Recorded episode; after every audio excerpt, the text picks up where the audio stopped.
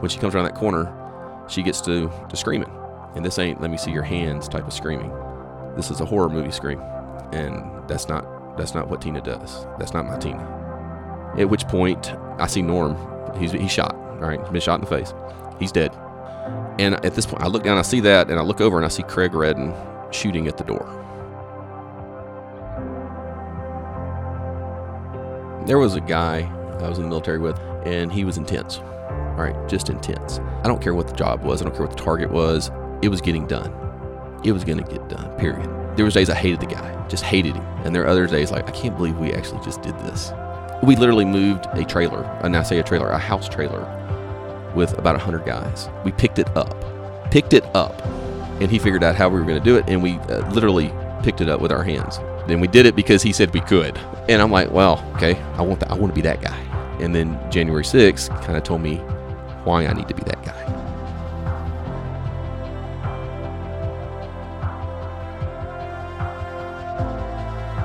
A line of duty funeral for one officer is all hands on deck, pull out all the stops, and make this happen. And this is a national event.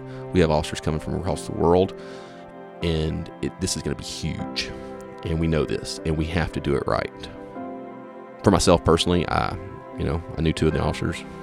Right after Zamarripa's funeral, he was the last one. I came back to South Central.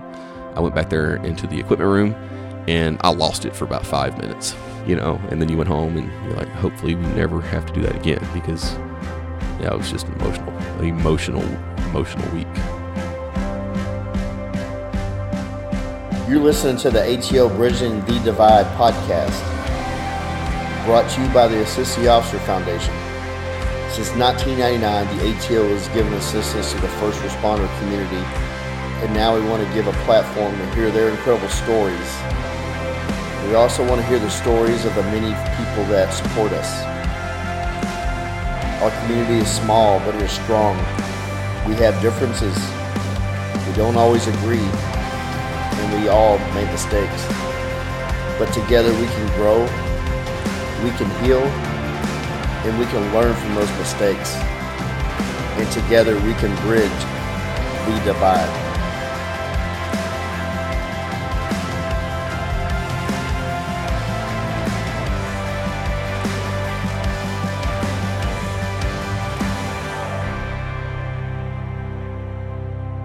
Welcome back, ATO listeners. I want to take a quick moment to talk about the Assist the Officer Foundation. ATO was created in 1999 to assist first responders and their families financially in times of sickness, injury, or death in the family. The ATO also provides confidential mental health sessions for police and fire. The ATO is a nonprofit, and if you want to donate to the ATO, go to atodallas.org, look us up, and donate to our cause. It'd be greatly appreciated by our first responders. Want to give a special thanks to the Syndicate Ski and Cycle Shop in Colorado and the North Carolina SWAT team for their constant support and feedback. It's greatly appreciated. You guys be safe. Before I welcome on our next guest, I want to read a little excerpt. Motivation is the art of getting people to do what you want them to do because they want to do it. Dwight D. Eisenhower. Having actually worked for today's guest, I can attest to his leadership style. I've watched his career from afar, going from Southwest, Southwest Patrol to the gang unit to Southwest and South Central deployments, and also commanded the CRTs, then becoming a fish out of water in personnel and recruiting.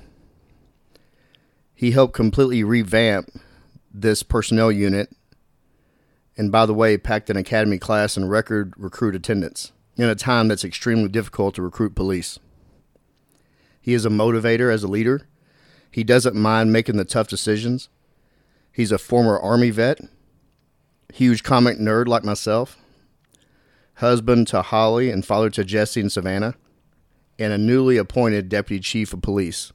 It's my honor to welcome on Chief Jeremy Foy. Appreciate it, Joe. Thanks. That was impressive. Yeah, I figured you would like that, especially the comic nerd part. Yeah, the comic nerd part's part I'm glad you included. Yeah. All right, I'm gonna, you ready to dive into this? Sure. All right, you're on the ATO stage. Born and raised in Louisiana, you were military police from 93 to 98.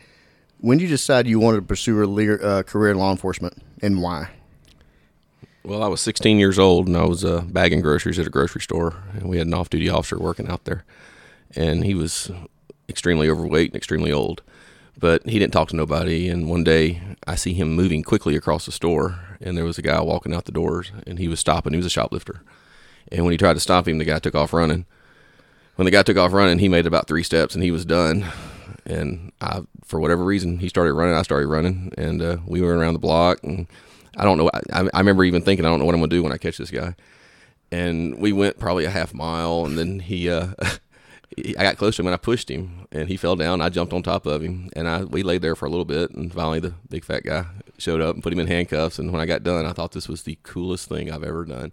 And I was 16, and after that, I'm like, I think I want to do this for a living, and here I am. So you made your first arrest as a 16 year old.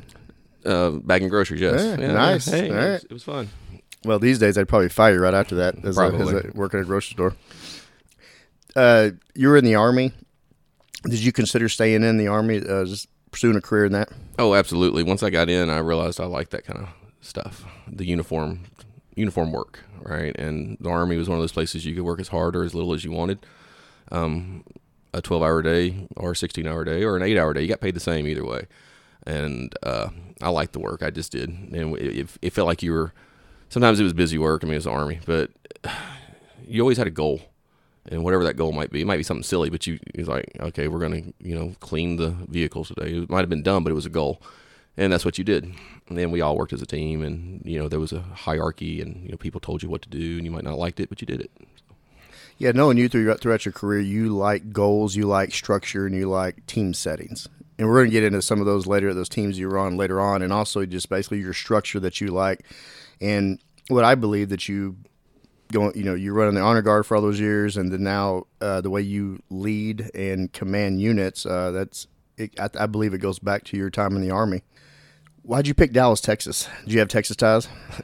Not a one. Um, while I was in school and I getting close to graduation, I knew I wanted to work for a bigger agency. I just didn't know where, or the feds. I, would, I, I was I was kind of open to anything. And uh, while I was going to school, I had applied to 47 different places, and I remember that number because I got told no 46 times. Wow. Right, or didn't get the call back. And uh, Dallas had come to Louisiana, where I'm from, and did a recruiting fair, and then we tested at Grambling University, and they were moving quickly, and I needed a job, and here I am. I, I, I wasn't opposed to it. I, I really had San Antonio in my in my sights, but they drug their feet. Now they called me once I was in the academy, but I was already late. here. I was here now. What were some other major departments you apply for? Um, I had done the U.S. Marshals, the Border Patrol, the ATF, and they. I never continued the process because they're they're very slow. Yeah. it, it takes their time. Um, I applied in San Antonio. Um, Houston was on the next list, and if you name a department in North Louisiana, I applied at some point. Right? Really? Yeah, I just looking for a job. Did you go any West Coast or any kind of North? No, I didn't go that far out yet. I wouldn't. I, I hadn't got in my mind that desperate yet. Yeah. Right. It was getting to that point though. Right. So I, I mean, I wanted a job in a big city. So. Here you are. Yep. I think it worked out. Uh, you got married in 2001 and you started DPD. What, your, what was your impressions of our academy? I'd been out of the military for a couple years at this point, and in my mind, I was I was going back to military boot camp. I thought, or basic training. And when I got here, I realized that's not what the police department's about, and, which was fine. Um, you know, all the military vets in the class are going, why can't these people understand? Just stand to the right of the hallway. And then all the people that weren't in the military going, why do we have to stand to the right of the hallway? You know, just silly stuff like that. But it was paramilitary. You know, we did have to do push ups occasionally, you know, and stuff like that. And um, it wasn't hard at the time, but it wasn't the the physical portion wasn't hard. The the tactical portion wasn't hard. I kind of been through training very similar to that. Now the academics, I was surprised that the academics were were going to be as tough as they were. Um, and I say tough, I, that it was as in depth as it was. You I was too. you know, but it, it it's necessary. So Of course. So you graduate, you uh, you get out to Southwest. Um, you mentioned in your bio, giving a little peek behind the curtain to uh, some listeners. I send out bios. People just get some bullet points on uh, some of these guests.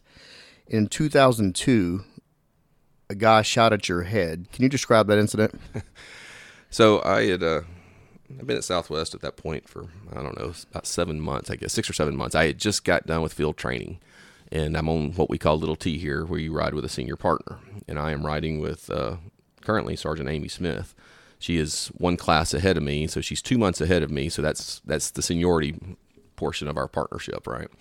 So neither one of us really know what we're doing at this point, and we're over at one of the state streets in South Oak Cliff. I don't remember which one, but we're taking a kidnapping report, and it's a non-custodial father is taking the kid or whatnot, and that's it, it, it, we're just doing the paperwork. And I sent a bolo out um, to Channel Three or Southeast and Southwest because we're close to the border.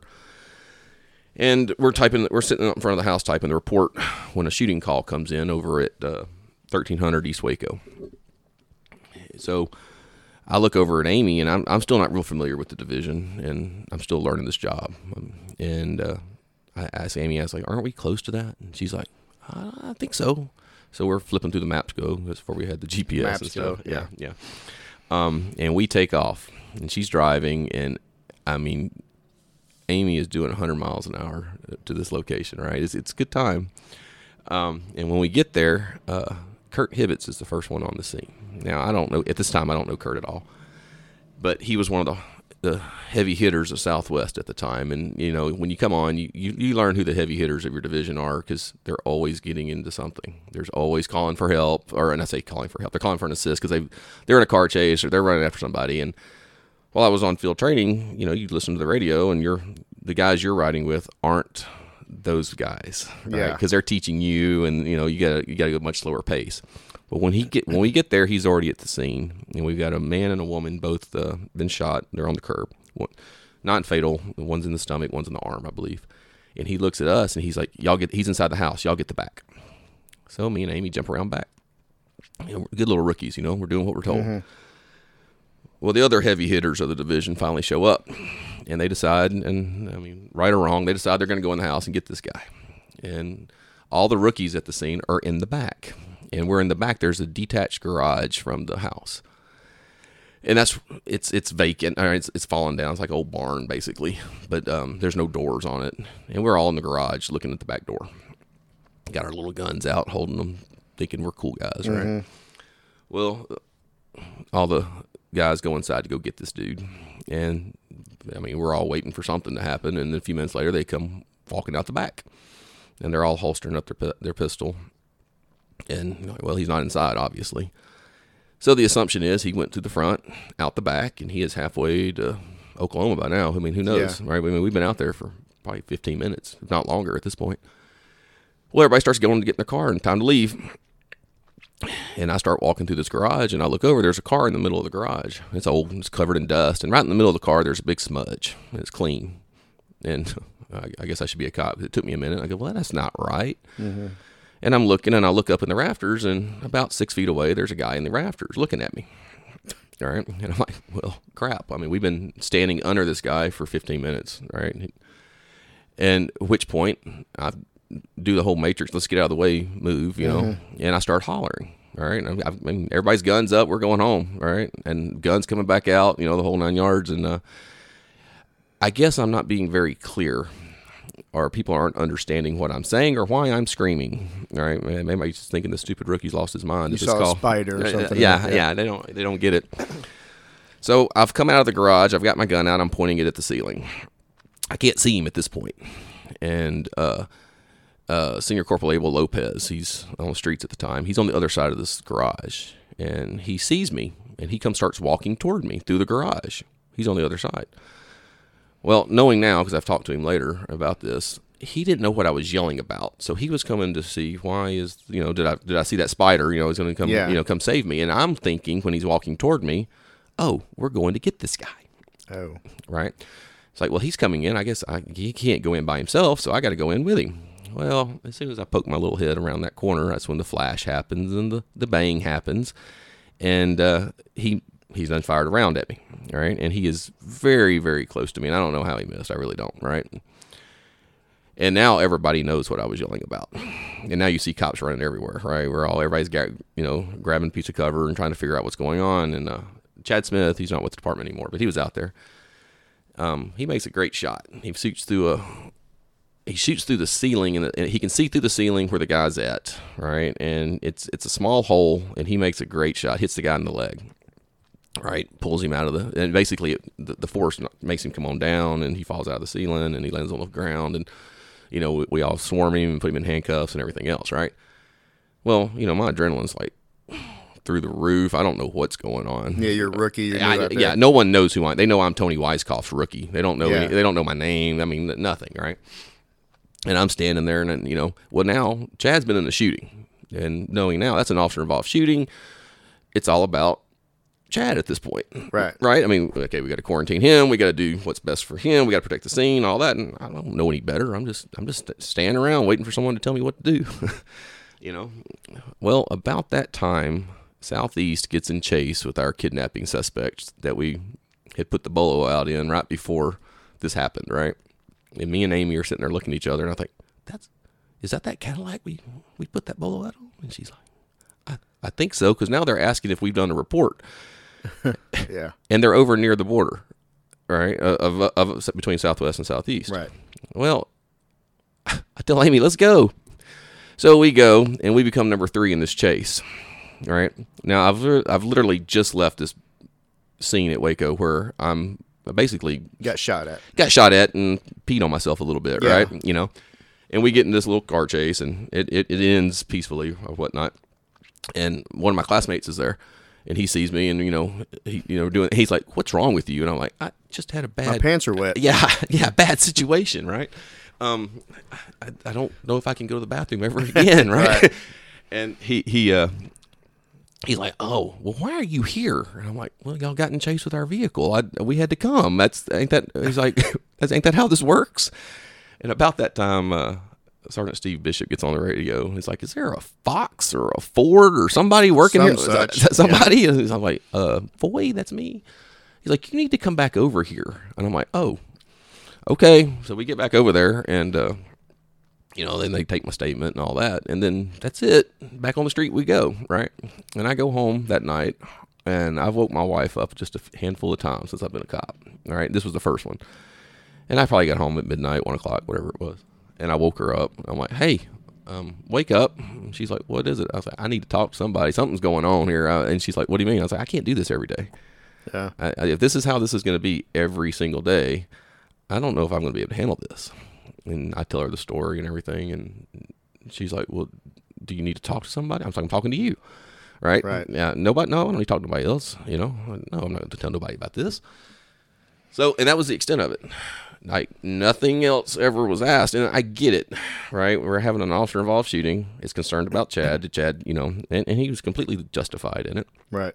and uh the little rookie had been forgotten about right? Or did, That actually got shot at. Uh, yeah and and you know i mean did he hit me? No right? And have i been shot at since? Yes but it was different then right? This one i was still so new so green right? Yeah, you weren't in the academy with your classmates with gun molds, right. saying "pow" and you know and and Yeah. jacking off, you know, with your classmates. It was this is real. A real bullet went by your head. yeah and when i read the guy's statement he said he's like he aimed at our head because he knew we had body armor on Yeah. right so I, you know, I'm, I'm, I guess I'm glad he did uh, my head because I mean, if he aimed for the body, I mean, who knows what he would have done? Bigger target. right?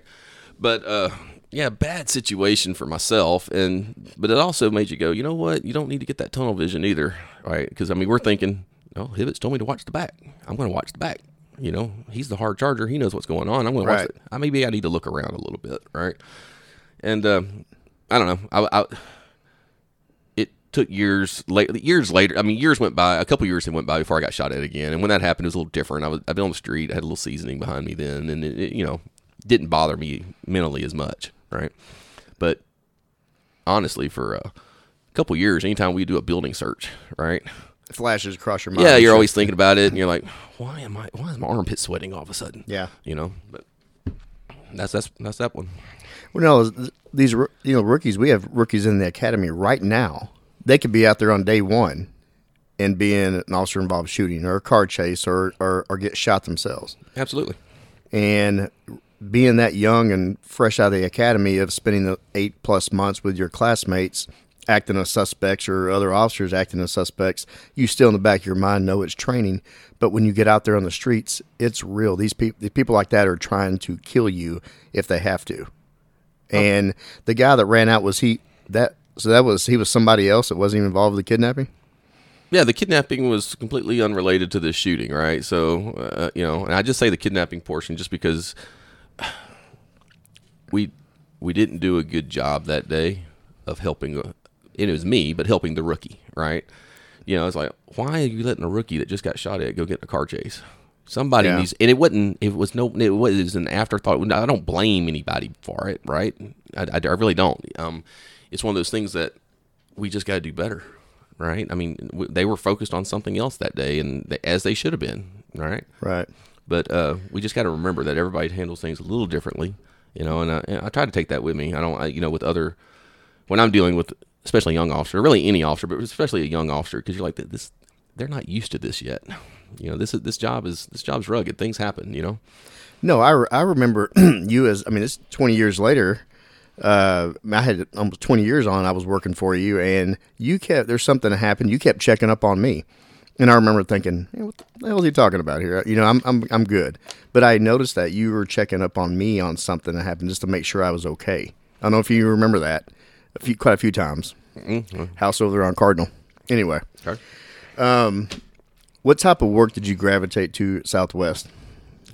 gravitate to. Um, I liked it all, honestly. It just kind of depends on when I was brand new. You know, I was probably doing calls like everyone else because I didn't know how to do anything else. And then you know, you, you transition to you start messing with some of the drug users, right? You know, and getting the rock droppers or whatnot. Then you, Then you want the dealers. now you want the dealers, right? Yeah. And and then that steps up your game, and then you start, you know, you, start doing, um, figuring out gang stuff. And I say gang stuff because I mean I'm from nowhere, Louisiana.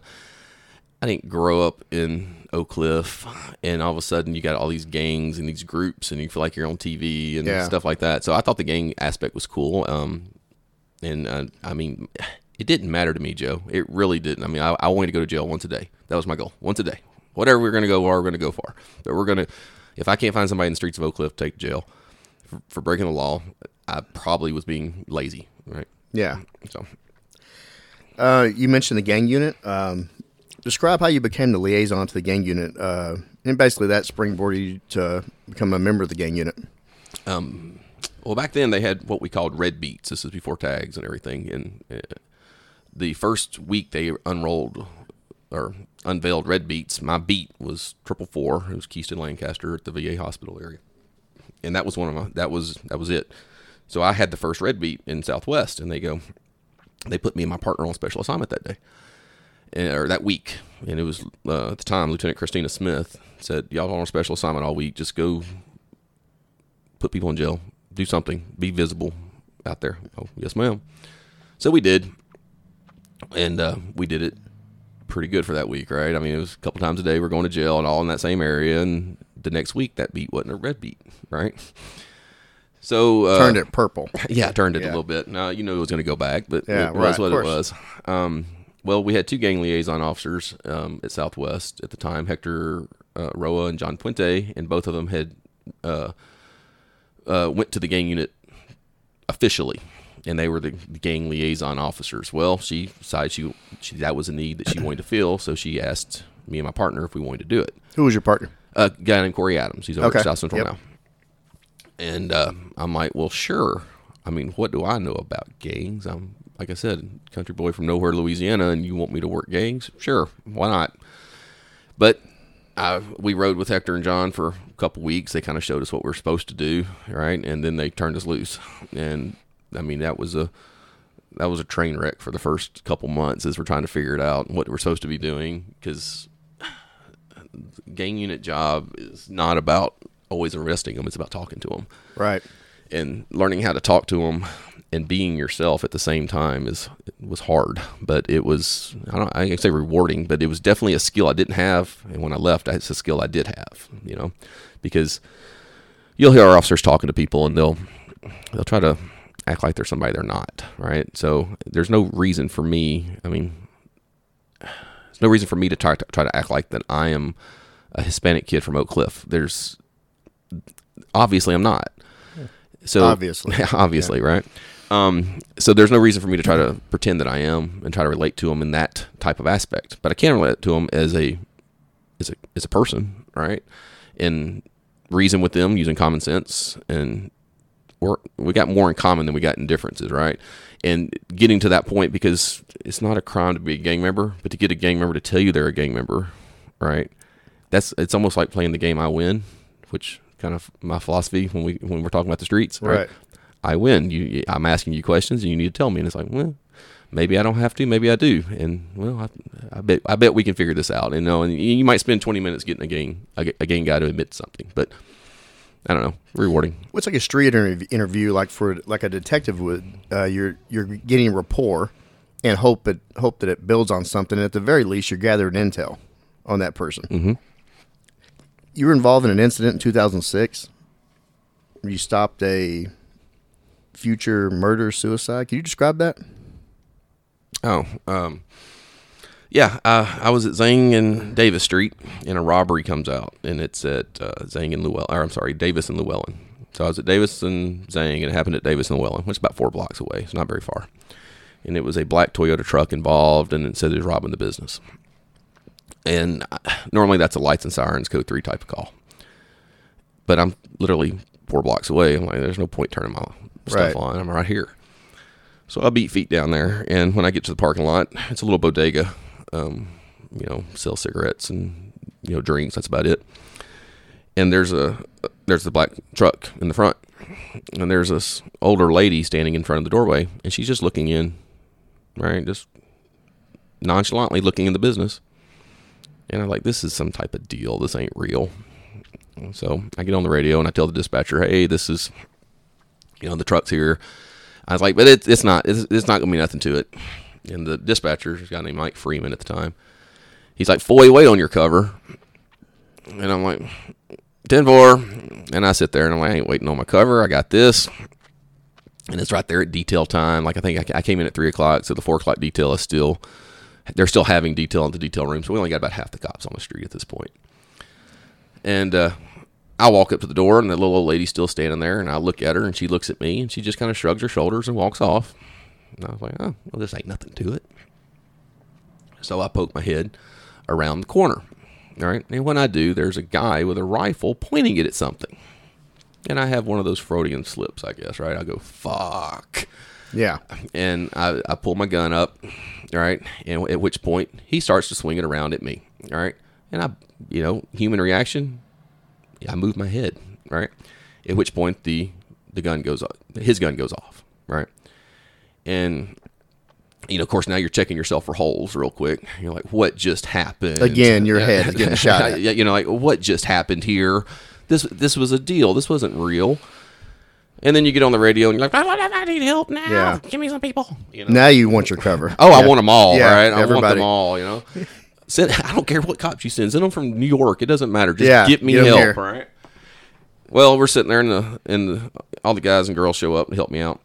And uh, Sergeant Jack Means shows up, and he says, "What happened?" And I kind of tell him. He's like, "What do you think happened?" I was like, "I don't know if he killed himself or he's shooting at me, but I've been yelling at, at him through this door, right? And I've heard nothing."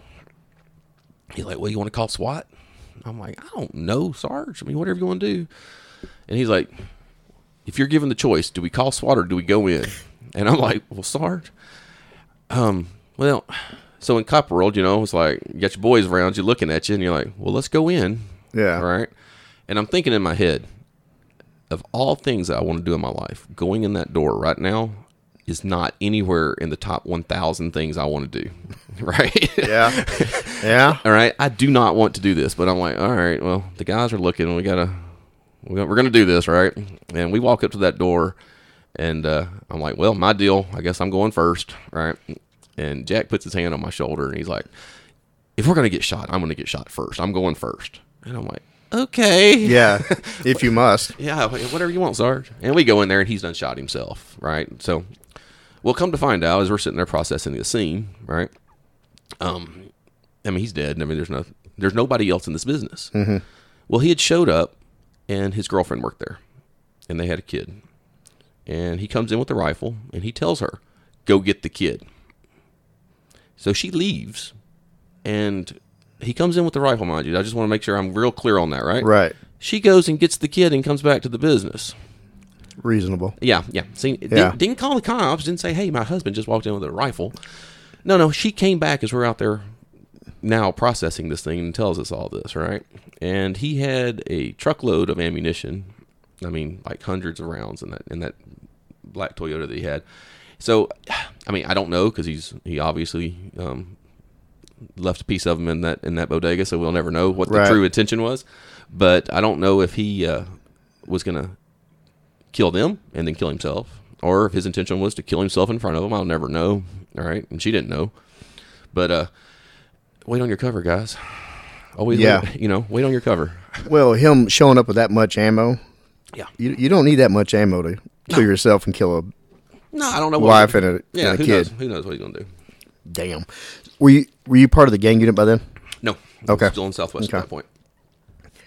All right, I'm gonna get into the gang unit. Um, uh, Darian Loera was on an earlier episode, and he discussed from his perspective what the gang unit was to the department, how it was looked at by other officers that were on the outside looking in. I know how, how I looked at the gang unit at that time. They're very prestigious.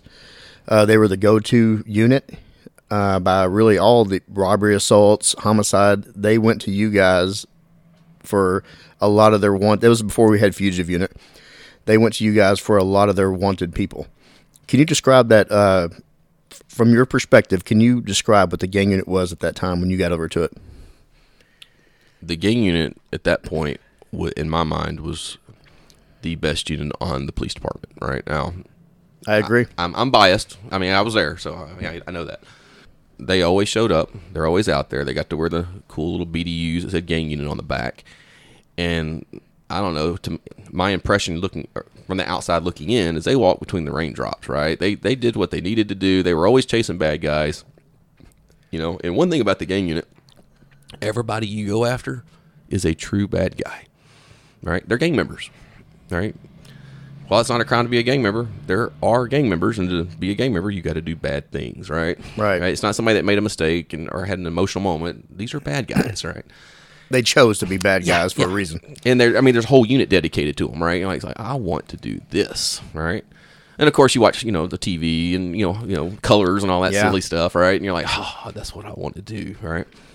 So, uh, opportunity came, and I'd been doing the gang liaison at Southwest for a couple years. I put my name in, and I got to go, and that's where the gang unit as an officer was the funnest part of my career, except for a bad day, which we're going to talk about here in a few minutes. But um, and I say I say bad day, the really bad day, and a really bad time for a few months there. Yeah.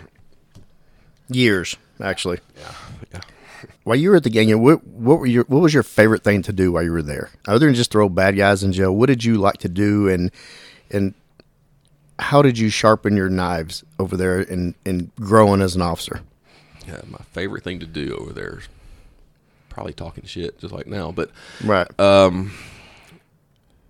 when I got there, I had a certain skill set. Like I, I had taken my ability to put people in jail for obscure reasons, right? And I say obscure reasons, like you know, um, things that you didn't think of normal normal basis. You know, resisting search, not resisting arrest, but resisting search. I mean, just can we do this today? Let's see if we can do this today, yeah. right? Let's make it fit. Yeah, and uh, I'd gotten to a level where okay, I'm comfortable with this, and I'd gotten fairly comfortable with uh, search and seizure when it came to you know cars and and, and houses, right?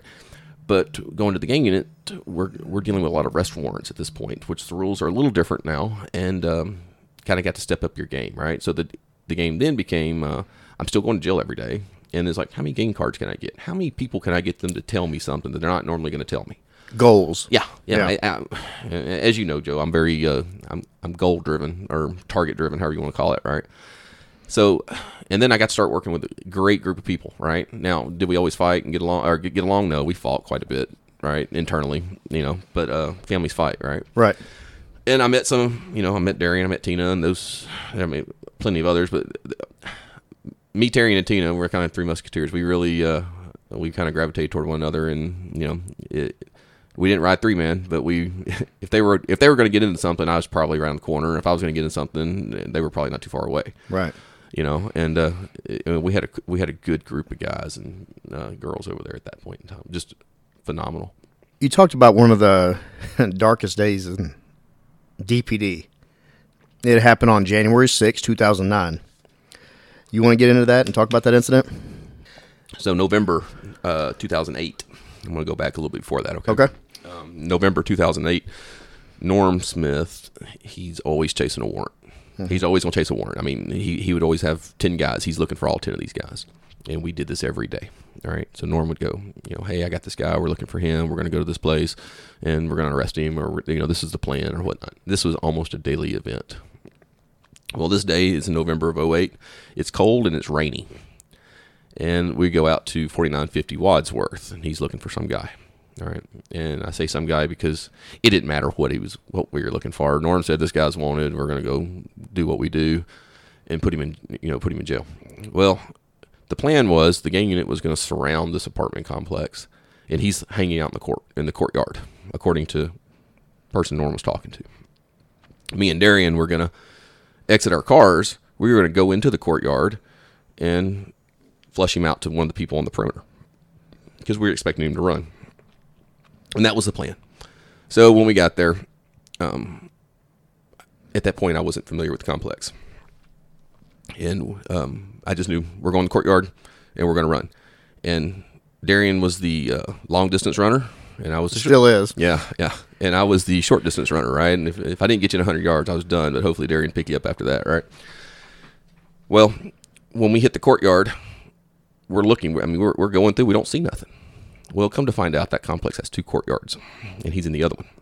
And we didn't know that. Well, now he's seen all the cars surround that first one, and the game is now afoot. So we transition to the second courtyard, and Oak Cliff Olympics begin. Yeah. We're up the stairs, down the stairs, around the bend, you know, doing all this stuff. And I'm getting tired. I mean, I, Darian's doing Darian's doing good. I got to give I got to give Loera credit on this one. He's up the stairs, he's going, he's after the guy, and I'm like, oh crap. And the guy hits, he's coming down. Now Darian's getting tired, and I've recharged a little bit. So here I come again, right?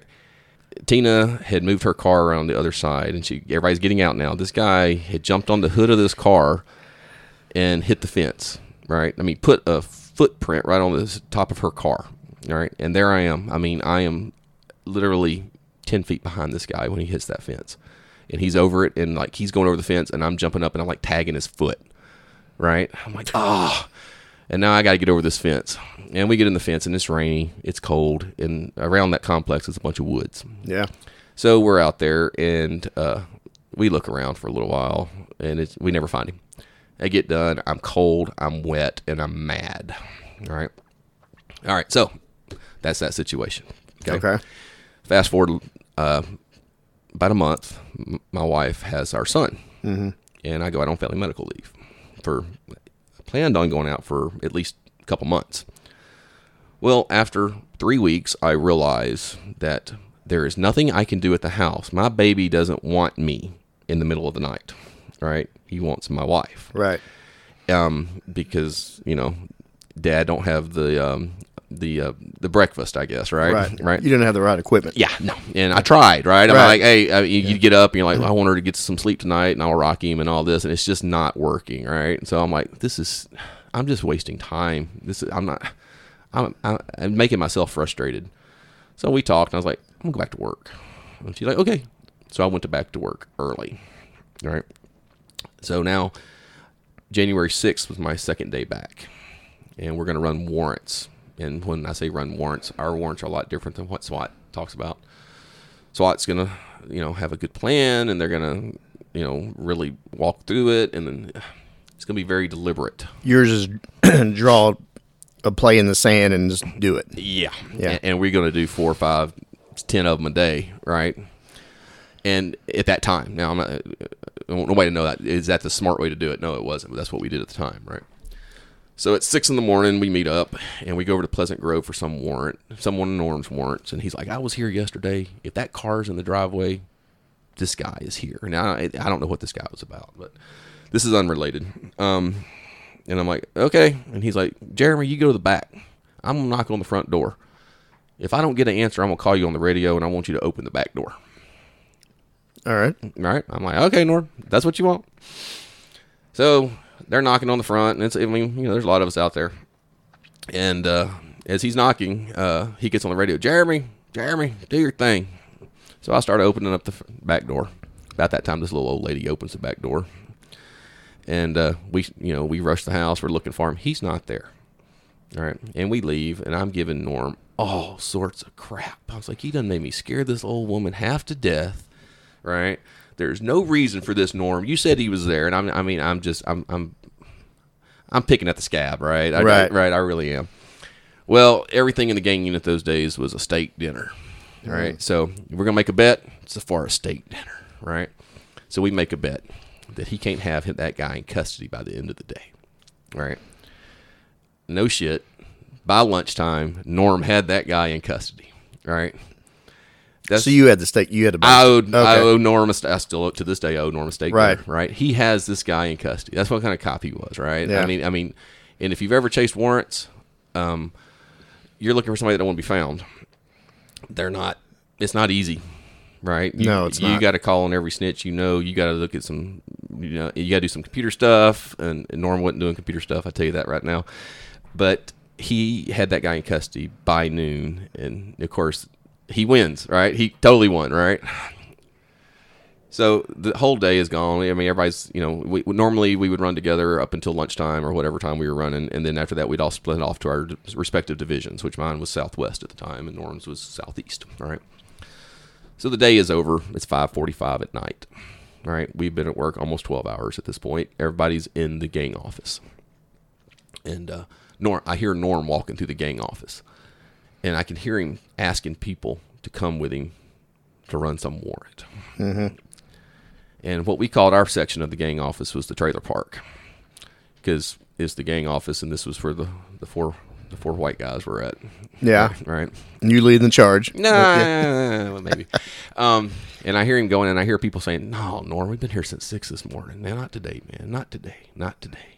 And he goes to the next person, and same thing. And I hear him coming. I'm like, I don't want to do this today. I'm tired. And he gets over to me, and he's like, Jeremy, Jeremy, Jeremy, Jeremy. All right. He'd always say my name like multiple times when he wanted something, right? He's like, Come on, I got this guy. He's wanting for this. And I'm like, Norm, I don't want to, man. I'm going house. He's like, "Come on, man! You remember back a couple months ago? This was the guy that ran from us over on, you know, that apartment complex." I'm like, "What are you talking about? People run from us all the time. I don't know what you're talking about." He goes, "You know the one that jumped on top of Tina's car?" "Oh, Like, wait a minute. that guy?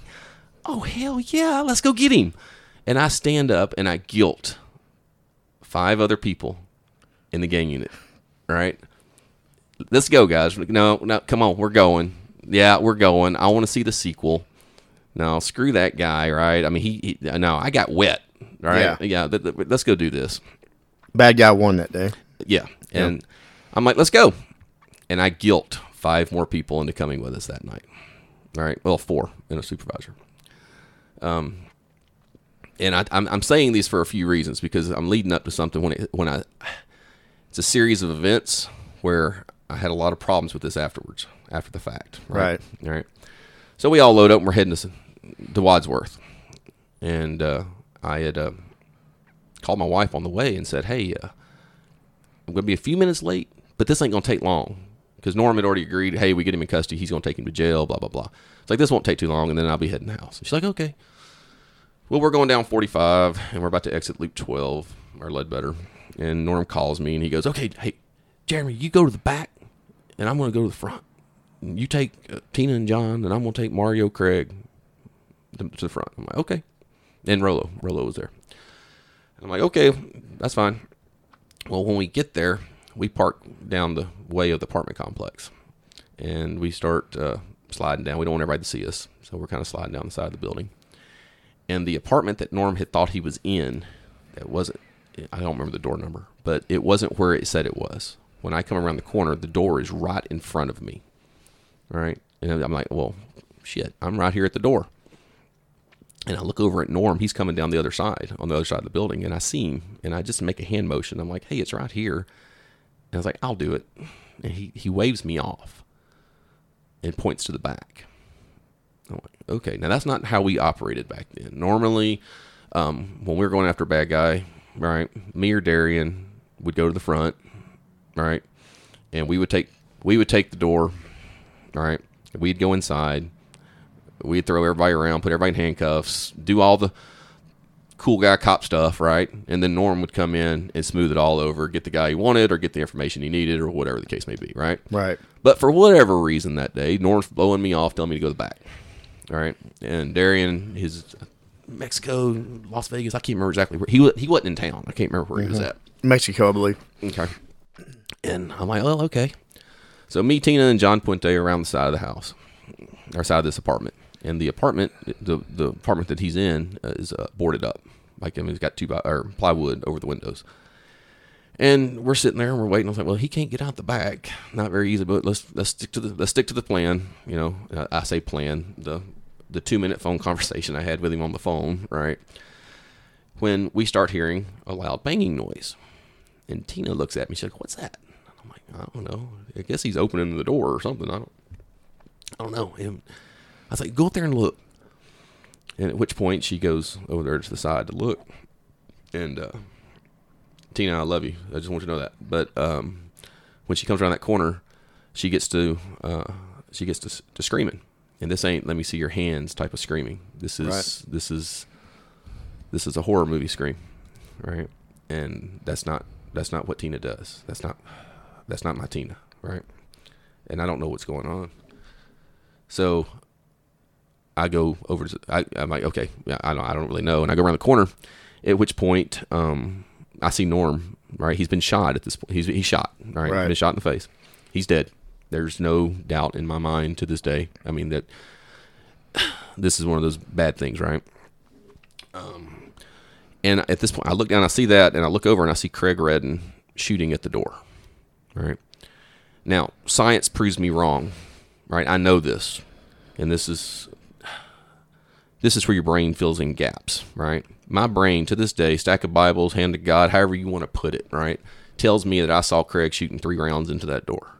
Science tells me that he shot one round in that door and two rounds elsewhere, right? And uh, that my that's my brain putting it together, right? I know that, but you can't tell me different. You know, Right. you- I mean, you can't. I, I know what I I know. I, I say I know what I saw. I know what I think I saw anyway. Yeah. So anyway, uh, Norm's Norm's on the ground. Greg shooting. I don't know what the hell's happened. I just know we're in a bad situation, right? So um, it's like okay, I don't. I, we gotta get off the X, right? So we run up to get Norm, and I've got my my gun pointed at the front door, and I reach down to grab Norm. Now Norm is 280, 300 pounds, six foot four maybe. He's a big fella, and I reach down and I grab him by the shirt collar, right?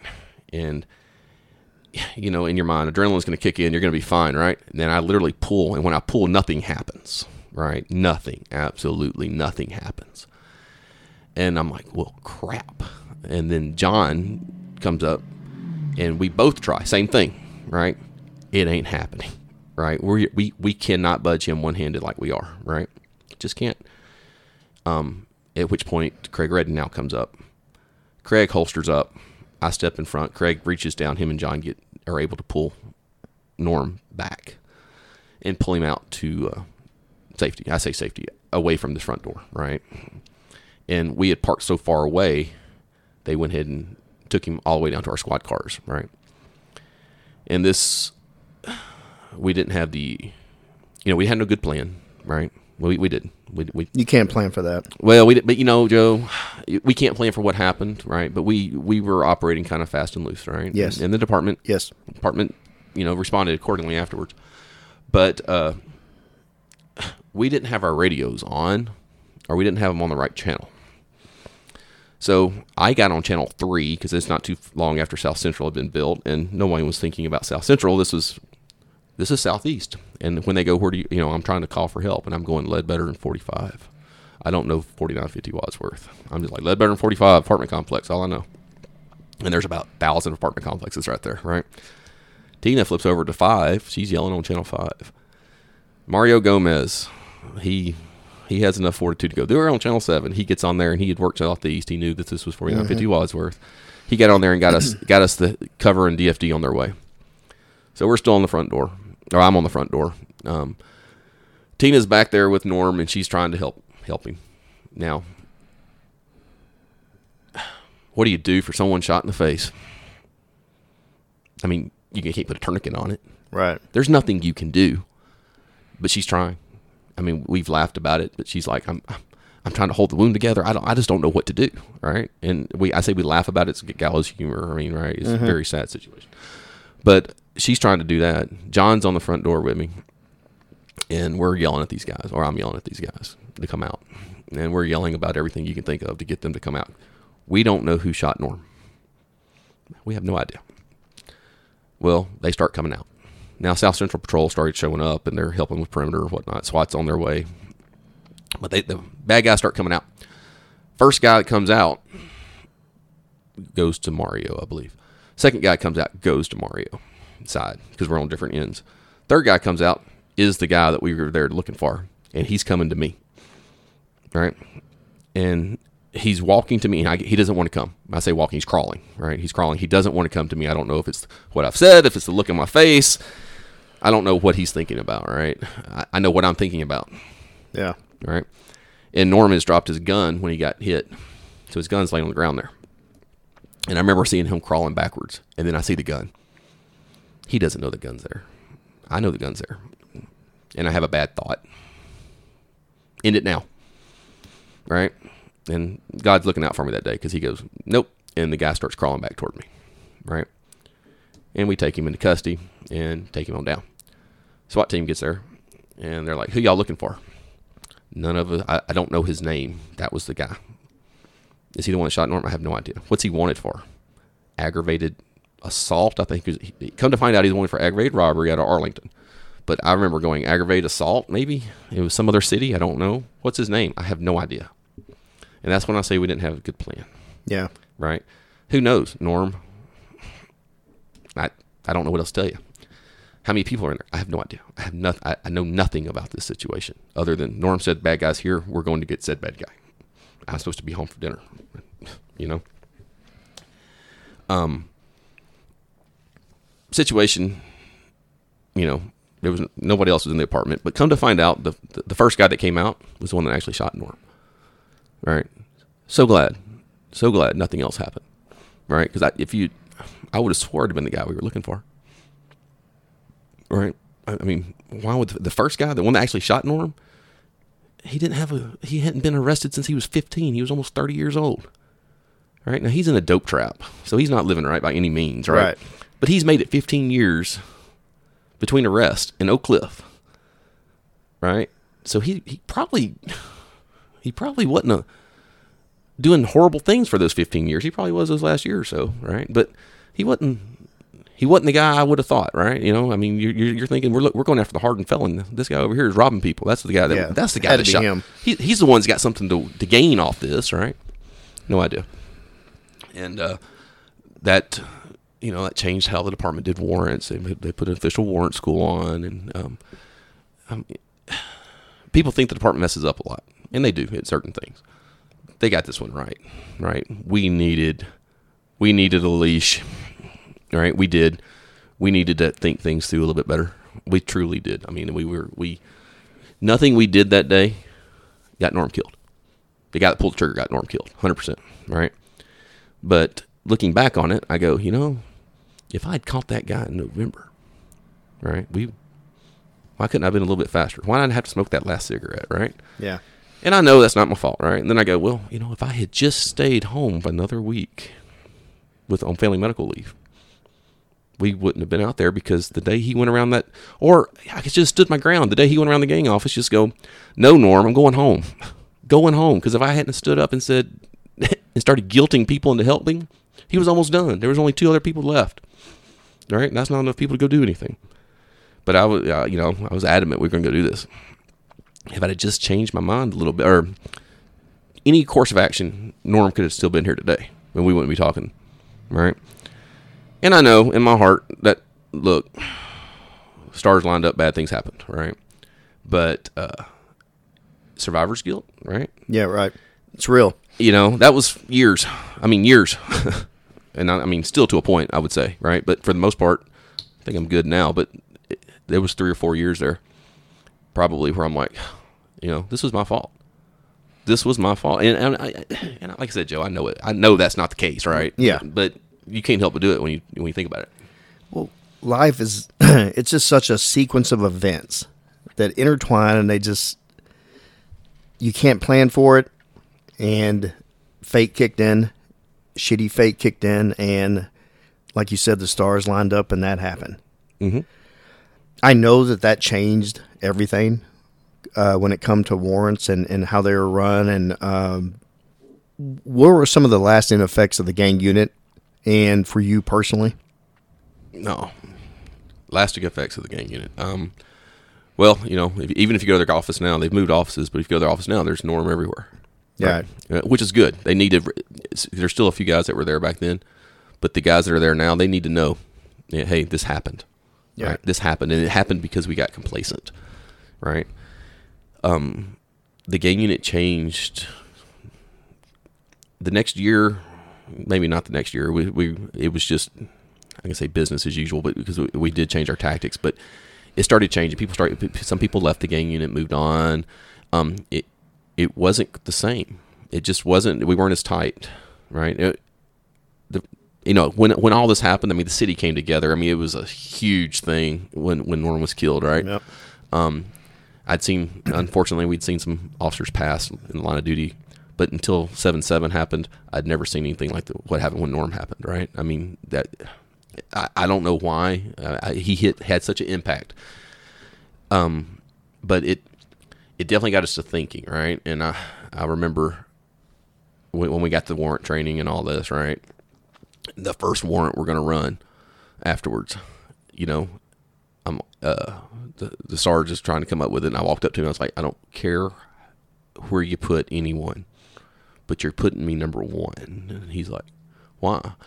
I'm like, just I got to do this. Just put me number one. Just put me number one. I don't, I, I don't care, right? He's like, okay. You had to prove to yourself. You think At that point, that you were ready? well, yeah, because you're scared, Right. right? You're scared. I mean, look, last time you did this, something really bad happened, right? And last time something this happened, normally I would have been at the door. That would have been me at the door, and I might have done it different than Norm. In fact, I know I would have opened the door differently than him, but and maybe it would have worked out differently. I don't know. It could have. I mean, he could have shot me in the back of the head because I had a mule kicked it instead of trying to go through the front. Right. Right. You know. Um, I don't really know. Right. But I needed to go. I needed to go number one, and we did that for a few warrants after that. Right. Where you know I don't care what everything else happens, but you're this guy's going. I'm going to that door. Right. And then it. Then you're like, okay, you gotta let everybody else. Everybody else gets a chance. You know, we got to rotate this thing but it definitely changed the game and it definitely changed my mentality on a lot of things. All right, the job was still fun, but there was before then it was all it, it, everything was fun. It's always fun, you know. A couple bad days here and there, but it was always fun. Now the job was it was fun, but we're gonna be we're gonna have safe fun or try to have safer fun anyway, right? Well, yeah. Norm was he was so revered by the community, even by the uh, a lot of the a lot of the gang members out there. They respected the hell out of Norm, and I I remember after that happened going to drug houses at Southeast, and they would talk about Norm and Big Russian, and and and, and talking about you know like saying, "Hey, sorry for your loss." Mm-hmm. These are guys I'm arresting. We're telling me sorry for your loss and Norm. That's how he was looked at by not only the community but also just the the hooks out there. It was it was, it was fascinating. I it, it was a it was a very crazy time for the department and especially for that unit because I work I worked a lot with the gang unit at the time and had relationships with a lot of you guys uh, that last to this day. Did you take anything from that incident that you told yourself that you would do different as a leader and as a supervisor if you were ever in that role? Yep, not on my watch. Bad things are going to happen. Bad things can't stop it, right? But it's not happening on my watch. And I know that's that's being naive and being very general, right? I can't control that. Can't control the uncontrollable. But if it's going to happen on my watch, then I'm 100% to blame, right? So if I'm 100% to blame, it has to be my way. So you know, you said something. You know, you worked for me before. It's been kind of difficult. Um, No, it, it was not. It was not difficult. but you can people can say it's a control freak thing. I don't know, but if it's especially as a first line supervisor, it's for me to feel comfortable with whatever we're doing. It has to be my way, hundred percent. And if I'm wrong, I'm wrong. And if it's a safer way of doing it, feel free to tell me. But if it's we're going to start cutting corners or operating, you know, looser, I have to I have to be behind it. And if I can't be behind it, we ain't doing it. Period. And uh, that that helped define. I'm not gonna say it, that that one moment's not that didn't define my whole leadership style because I, I had a whole army career before that. That one guy in particular that kind of showed me what I thought I needed to do. But when it came to the officer safety aspect of it, uh, January 6, 2009, 100%. That gave you your why Yeah. as a leader. Yep. No, I I remember you pulling me to the side and back around back of a dope house and going to a dope house at South Central. Hey, come here. And I had only been there a week. Yeah. Um, I remember. no, yeah. oh, I do too. You're probably thinking, why did I come to Yeah, South Central? Can I get back to Southeast? Shit. no, I um, I respect that, and and I understand it. I re- understand that if you didn't want, you don't want anybody under your wing or under your command or anybody to have happened to them what happened on in 2009 at Wadsworth. Absolutely. When did you decide to promote, move on up? I was sitting in the gang office one day, and uh, Chief Cato would come down to the gang unit occasionally. He used to be the commander out there, and he would come down and when he needed to get away from the, you know, the, the other stars or come out of the clouds for a little bit, he'd come down to the gang office and decompress. Right. I had literally just gotten into a fight with one of the detectives. I say a fight, an argument with one of the detectives that day, and I had writ- You? yeah, no. Go, weird. Go, go figure. Um, and I'd made a list of rules, and I say, and, and, and they were very tongue in cheek, right? And I stuck them on my desk. It's like, if you're a detective, do not, you know, talk to me unless one, you're willing to go to jail with me. Two, don't ever ask me to find someone dirty. You'll be lucky if we find them. And it just kind of went on and on and on and on and on, right? And uh, because I, you know, I got pissed off, right? Anyway, Kate, I see Cato in the office, and I usually let when I if he was there, unless he was talking to the guys, I didn't mess with him because it's usually him his zen moment, you know. And Yeah. he's, he's walking around. He gets over to my desk and he starts reading the rules, and he, he starts laughing. And he's like, "You taking that test?" And I'm like, "I don't know, Chief. I, I got a good gig. I got to take on car. I'm in the gang unit. I get to run around do you know cop work with my friends. We go after bad people." And he's like, "Do you ever bitch about the department?" I'm like, "Well, yeah, every day." every single day. and he's like, "Well, you got you got a chance to sit at the table, and you're not taking it. Then you a fool, and don't ever complain again." And then he walked away. And yeah, I don't know if you knew Charlie Cato or not. I think you did, right? Oh yeah. Yeah. Um, he didn't just walk away. Usually, I mean, usually, he, you know, you sit there and he he just talk. He said that and walked away. And I'm like, I mean, it's like a mic, mic drop moment for me. Yeah, he had a point to prove. Yeah, and I'm like, hmm. Yeah, yeah, he's got a point, and uh, that made me say that made me take the sergeant's test. I'm like, yeah, why not? He's right. You know, I, I can tell you all the all the ways in the world to fix this department, but you know, I can't I can't do that from the, as a corporal in the gang unit. Yeah, if you're you're down there at the bottom looking up, bitching and moaning, you're you're just down there with a bunch of other people doing the same. exactly. You have to move up if you want to have change and you want to enact change yourself, right? Correct. You do have a unique leadership style. It it's hard nosed that, and I'm guessing that came from January sixth, two thousand nine, and your military background. There was a guy I was in the military with. His he was, a, he was our first sergeant. His name was uh, James Tedioski, and he was intense. All right, just intense. And he would. I don't care what the job was. I don't care what the target was. It was getting done. It was going to get done. Period. Right. And I mean, you, you. There was days I hated the guy, just hated him. Right. And there are other days like I can't believe we actually just did this. Right. We literally moved a trailer, and I say a trailer, a house trailer, with about hundred guys. We picked it up, right? picked it up and moved it probably forty feet, right? Because he's like, "Eh, we can do this," and he figured out how we were going to do it, and we uh, literally picked it up with our hands. I mean, it was. I mean, you, you just never think something like that. I mean, have you ever seen somebody picking up a mobile home and walking down the street with it? Because that's what we Yeah, did. in a Marvel movie. Yeah, yeah, yeah, yeah. And that's exactly what we did. And we did it because he said we could, right? and I'm like, well, that's okay. I want that. I want to be that guy, right? And then January 6th kind of told me um, why I need to be that guy, right? So, am I hard nosed? Absolutely. I I like things my way. I and there's a you know kind of explain that. That's a reason for that, and I like targets. I guess right. Let's can, what can what. I'm not that guy that's going to say I'm all go no quit. Oh, no, no, no. I'll quit something in a heartbeat if I think it can't be done or if I think it's stupid, right? Or go at it a different way. Yeah. But if you tell me I can't do it and I know I can, well, you just you, you just woke up something you didn't want to wake up because it's going to get done. Tell me to paint this office here with a toothbrush, and you, you can't do that. Well, well, see you in about a week. Is this going to get done, right?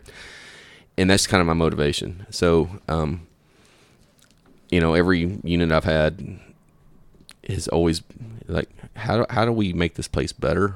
How do we get how do we get from point A to point B the best way?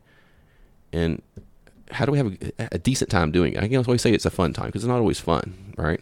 But there's this, you know, this job is here for a reason. We're all we're all here to, you know, we all say we're here to help people, and that we are, we truly are. But we're all we were also here because you know we probably didn't want an office job, and we wanted to, you know, be a cop. So let's go be cops. Let's go do that, and uh, we're going to help some people along the way, and we're going to get some, you know, bad guys off the street, and you know, whatever the situation is, but let's do it. Let's not just talk about it. So I, am I'm, I'm kind of let's do it. You know, I guess that's the, the end of the day. That's what it is. Let's let's just get it done. Whatever it is, let's just do it. You you left the streets. You know, you I worked for you on uh, South Central CRT, mm-hmm. and you left and you went up to uh, personnel, and we and you and I both saw a lot of writing on the wall at the time. I remember us talking about it out there at Cigarette Heights at this at this dope house, and um, both of us started reflecting and, and talking about things. And you go out to the person, you go out to personnel, and after, you know, Ju- July seventh happened, and then, you know, and especially nowadays, as hard as it is to to recruit uh, people to want to become cops. What was your recipe for going out there and you put over 80 recruits in one class, is that right? Correct. What approach did you take well, when I left South Central, I went to the academy 1st mm-hmm. Right, so I and I worked the in service for a little bit, and then I went to basic. Well, I was doing it in reverse because I was I did the FTO program. That was my job, and then I went to there to be the basic sergeant, which was the best job I've ever had. Period. I wish if I had never promoted, I I, I don't think I could have made it 20 years out there, but I would love to have had five. All right, I think we could have just rocked and rolled. Right and then I went to personnel. Right, so you got to see how to kick somebody out of the process or how to fire them. The entire, I mean, FTO program, basic academy, and recruiting. Right. So who do you need as a cop? Right? Do I need? I don't need somebody coming in. I don't need an all American football player coming in. I'll take them. Right? We'll take it all day. I, I'm more than. Give me a soccer mom that's never done anything in her life, and if she's willing to learn and she's willing to be trained, we'll make her a cop. All right, and uh, that was my philosophy in recruiting, right? I don't I don't need you coming in with a skill set. I need you coming in willing to learn a skill set. And if you're willing to if you it, it doesn't matter what you did prior to that, right? You sacked groceries, great. You were a cop at another agency, great. Are you willing to learn what we're going to teach you? And if you are, we'll get you there, right? If you are, right? I'm all about second chances when it came to that, right? You you made a mistake when you were 20 years old. You're now 26 years old, and it's not it wasn't a you know, an absolute disqualifier, give them a chance. Let's see how they do. I mean, everybody, we were all kids once. And uh, as far as that 80 um, something person class, we could have put 100 in that class, right? And I got told, stop. This, this is insane, right? About sardines in there. well, we went to the academy because a lot of people don't know this, but we went to the academy and was like, look, we, we've got, I got all the people in the world that you want. How do you want to do this? We can start two classes on the same day. We can do a class two weeks apart. But we've been told to hire and we have brought them in. What do you want to do? And they chose to do it on the same class. Because I got a lot of flack for that. It's too many people in a class. It's too many people in a class. You know this. You were out here. Yeah, I, I, I don't know if I'd picked it that way, but they they made it work. I got to give them that. They made it work, right? And uh, we just we were just rocking and rolling. Like we could have put a hundred, and I, I, you know, in my mind, I told you I'm kind of goal driven. Yeah. Right. I'm not telling. I wasn't telling people this at the time. I'm like, I want to put a hundred people in this class just to say you did it. Just to say we did yeah. it. Right. Let's get a hundred people. Right. That'd have been nut to butt in that class sitting there working. Uh, uh, you know, and you're going to lose 20% of a class either way. So Yeah. at the end of the day, you know, we'd have graduated 80, right? Out of curiosity, how many how many graduated from that class? I, it was in the, it was in the 60s. I don't remember what the number that's was. damn good. right? And I don't know how many are left at this point, right? But uh, you know, we right before that we had done a class of sixty something, which was the second largest one, and then we turned around and did the eighty. I think it was eighty three in that class, right? Which was the largest at the point. And we we until we get a different facility, we shouldn't do it again, right? Not Right. not in one class, right? We we start two classes on the same day. That'd be great, right? We could do fifty in each class. That wouldn't be a problem. But we did this after July seventh when the um, a lot of the narrative out there was, you know, people didn't want to be cops, right? But the recruiters went to work. They did a good job. We got them through background. If the, you know, we, we we kept deadlines. We didn't let people languish, just waiting for a response. You know, if you applied, you're going to get an answer. And I kind of kind of going back to my time. I you know I applied 46 different places, and a lot of times it just sat. I never heard anything back. course. Right? It's like no, we're gonna they get an answer one way or the other. They're going to get an answer. Yes, no, maybe, whatever. So So they can move on with their life, and you can move it on with trying Yep. to find more people back in there. absolutely.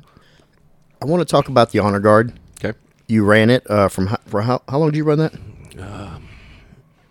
2013 or 14 until earlier this year. Damn. And I was in it from 08 until then, but I didn't become a supervisor until then. Why is it important to you to to run that run the honor guard and and, and to honor the fallen? Because I've watched you guys work, and it's it's so impressive and, and it's heartbreaking, but it is it in in my opinion it is one of the most prestigious positions on the department is to honor our fallen and respect them. So I went to a funeral, Hank Nava, out of Fort Worth. It was probably 05, 06. And I remember watching, they had some honor guard out there, and I was watching. And I'm like, that looks pretty sharp.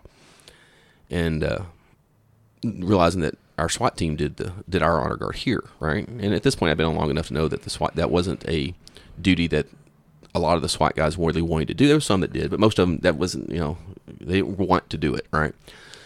Well, Sergeant Joe Denemy, he was in SWAT equipment side at the time, I believe, and he had been pushing for years to do it, and he got the honor guard started in 08, right?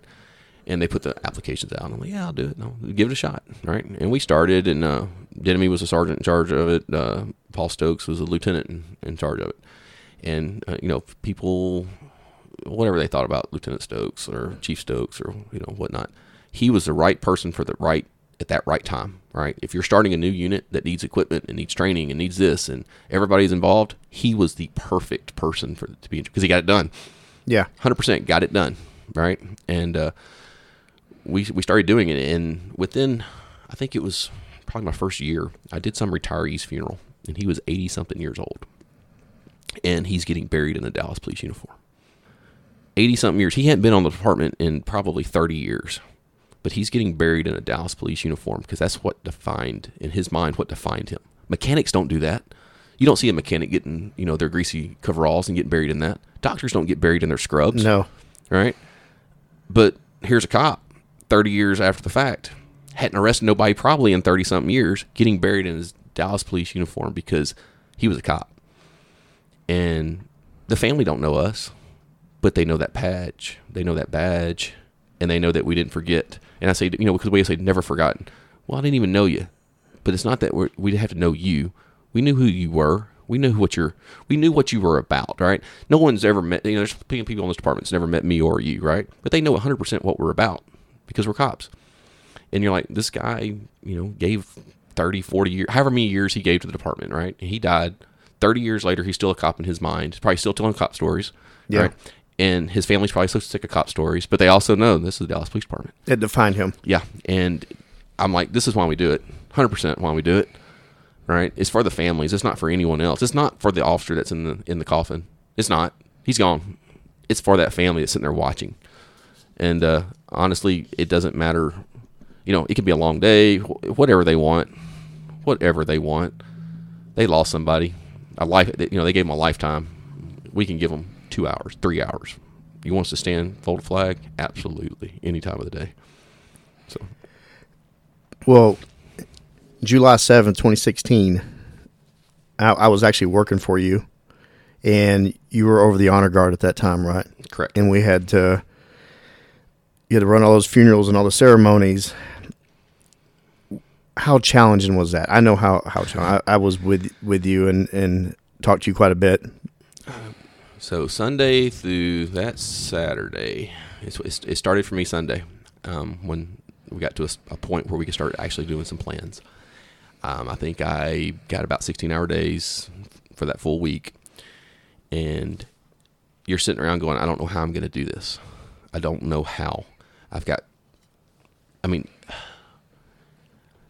a line of duty funeral for one officer is all hands on deck, pull out all the stops, and make this happen. And this is a national event. We have officers coming from across the world, um, and it, this is going to be huge. And we know this, and we have to do it right. We have to, and we any if we we can't screw up any of it. I can't screw up, you know, Michael Krol's funeral. Right? I can't. I just it, in anything I do for one of them, if the family wants it, we're going to do it for the other one, right? So you know whatever they want, right?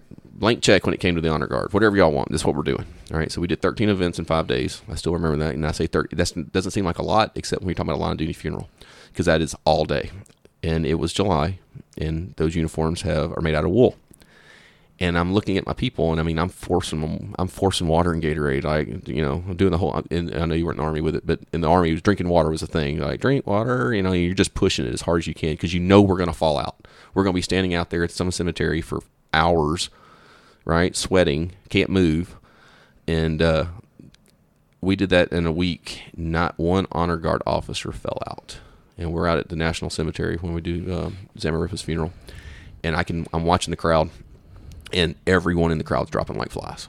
They're dropping just left and right. It's heat. It's the heat, right? This is the last event. Everybody's dehydrated, and the honor guard never complained. Not once did anyone complain that whole week.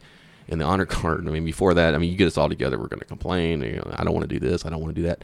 That week, nobody complained once. And I, I, I mean, I say that I'm, that's not a that's not a joke. It's not an exaggeration. Not one person told me I can't do this or, "Hey, it's hot." Not one time did anybody say a word. They did what their job was at at that event, right? For those that week, and uh, for myself personally, I, you know, it was work time. You know, I knew two of the officers, um, it, but it's work time. Time to go to work, right? And that right after Zamarripa's funeral, he was the last one. I came back to South Central. I went back there into the equipment room, and I lost it for about five minutes. Right, just lost it because yeah, you know, you'd heard Amazing Grace, you'd heard the taps, you'd heard the Twenty One Gun, right? And it's like, okay, I'm done working. I'm just done. you know, and then you went home, and you're like, hopefully, we never have to do that again because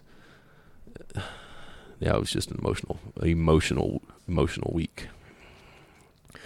Well, it was a roller coaster that it it took forever to come down. Oh yeah, You're continually going up, and then once you crashed, it came down. Yeah, um, and at that time, it just seemed like that it, law enforcement was under attack across the country. Because not you know not, not long after that, the Baton Rouge uh, incident uh, came up. How hard was it to, to step down I, and from running the honor guard? You had done such an amazing job with it. Um, I had left pre 2016 for for two week or I say two months, and I was like, I'm done, I'm done. Then 20 then seven seven happened, and you're like, well, okay. And I got brought in, and since I had done it the longest, I I, I just took it over again. And then um, I had another little couple month break. I was trying to walk away from it, and situations dictated that I had to take it over again. And I, I somebody else needs a turn. I had taken that unit in my mind as far as I could. I was out of ideas, and it's like when I took it over from Denemy. Denemy had his ideas on what he wanted to do, and he had taken it for five years to that point, right? And he was comfortable. And so when I took it, I had done a lot of new things with it, right? And now I'm I was in the point where I was comfortable, right? And you can't do that. You can't homestead in that type of position. Let bring somebody else in. They got different ideas, and they're going to do it better than you. And you know, hopefully, I gave them a foundation that they can go do it better. because I'd love for them, you know, to be the premier honor guard of the country. I mean, we already currently are of DFW, right? You know, um, and I mean Arlington, you might not agree, but that they're, they're the they were the premier one for a long time, Yeah. right? But um, we're the biggest, we're the best. That's, so it was it hard to step away? No, no. I, I you know I find myself watching them at events, and in my mind I'm criticizing them, right? Like why are they doing this? Why are they doing that? But you know what? I ain't doing it. So shut up, Foy. It Doesn't matter what you think. It's somebody else's show. It, it is. It's 100. percent And the only reason I know, and anything I notice, it's it's probably because I did it for so long. I'm like, well, they shouldn't have done that, you know. And it's like, get get off your almighty horse here, buddy. It's not. They're doing a great job, and shut up. You know, Right. and, that, and that's what I have to tell myself. How many members are on the honor guard now? Now it's probably- it's probably around 40, Wow. What did it start with? Uh, 25, I think. Okay. Yeah, but we've had so much changeover over the years. Yeah. It- it's a shelf life. You shouldn't do it forever because it's volunteer.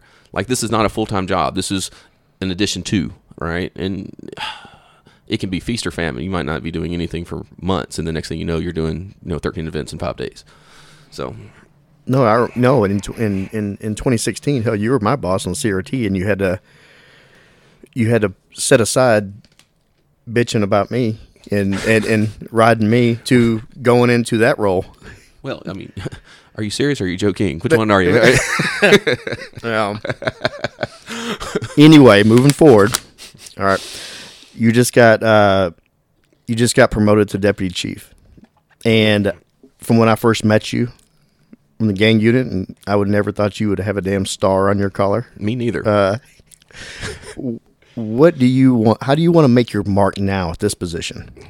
I know you, you just got it, but what are your initial thoughts? What do you want to do? First, um, if I can make chief on this police department, that should be an inspiration to everyone, right? Like, hey, just try real hard; they'll promote you at some point, right? You don't have to have very, you don't have to be very smart, or just drew a name out of a hat. they might have, they might have, and, and that's fine, right? But you know, it's true. You can be anything you want when you grow up, right? Um, what do I want to leave?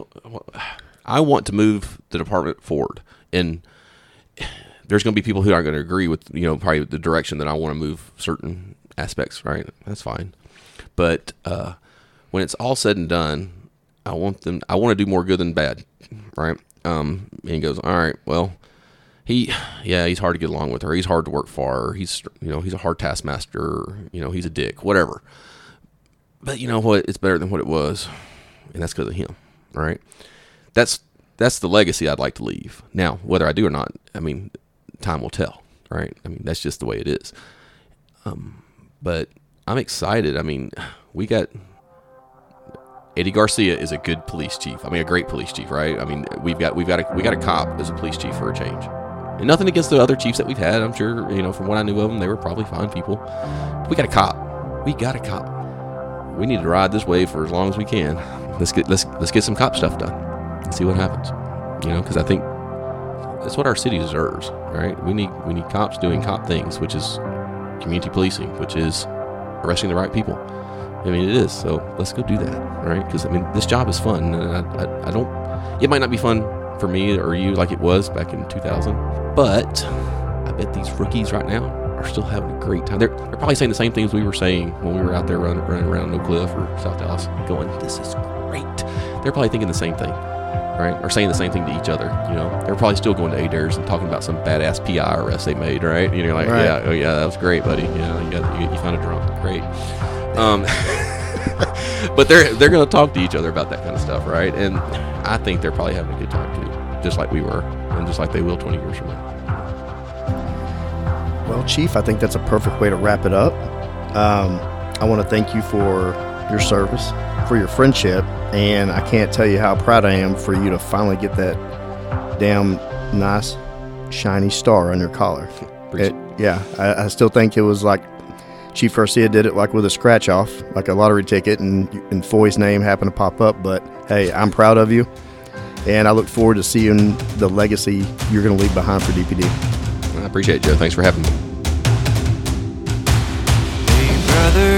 Hey sister, I'll never give up on you.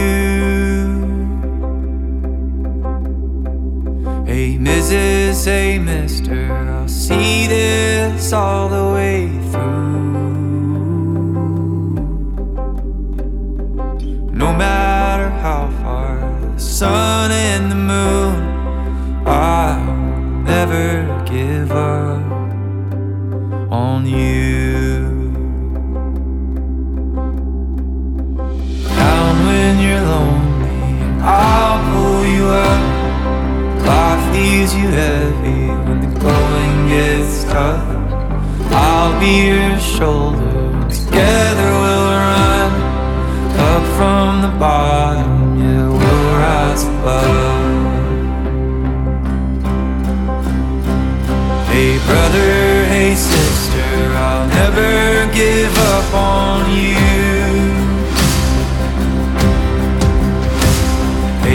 Mrs., hey Mister, I'll see this all the way through.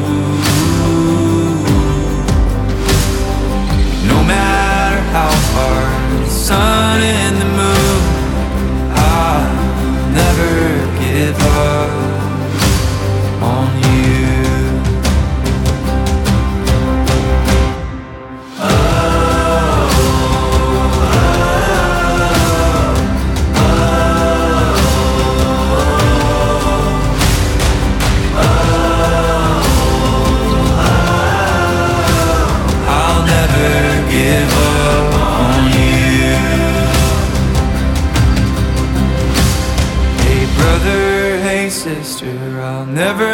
give up on you. Hey Mrs., hey Mister, I'll see this all the way through. No matter how far for the gold and the blue, I'll never give up on you.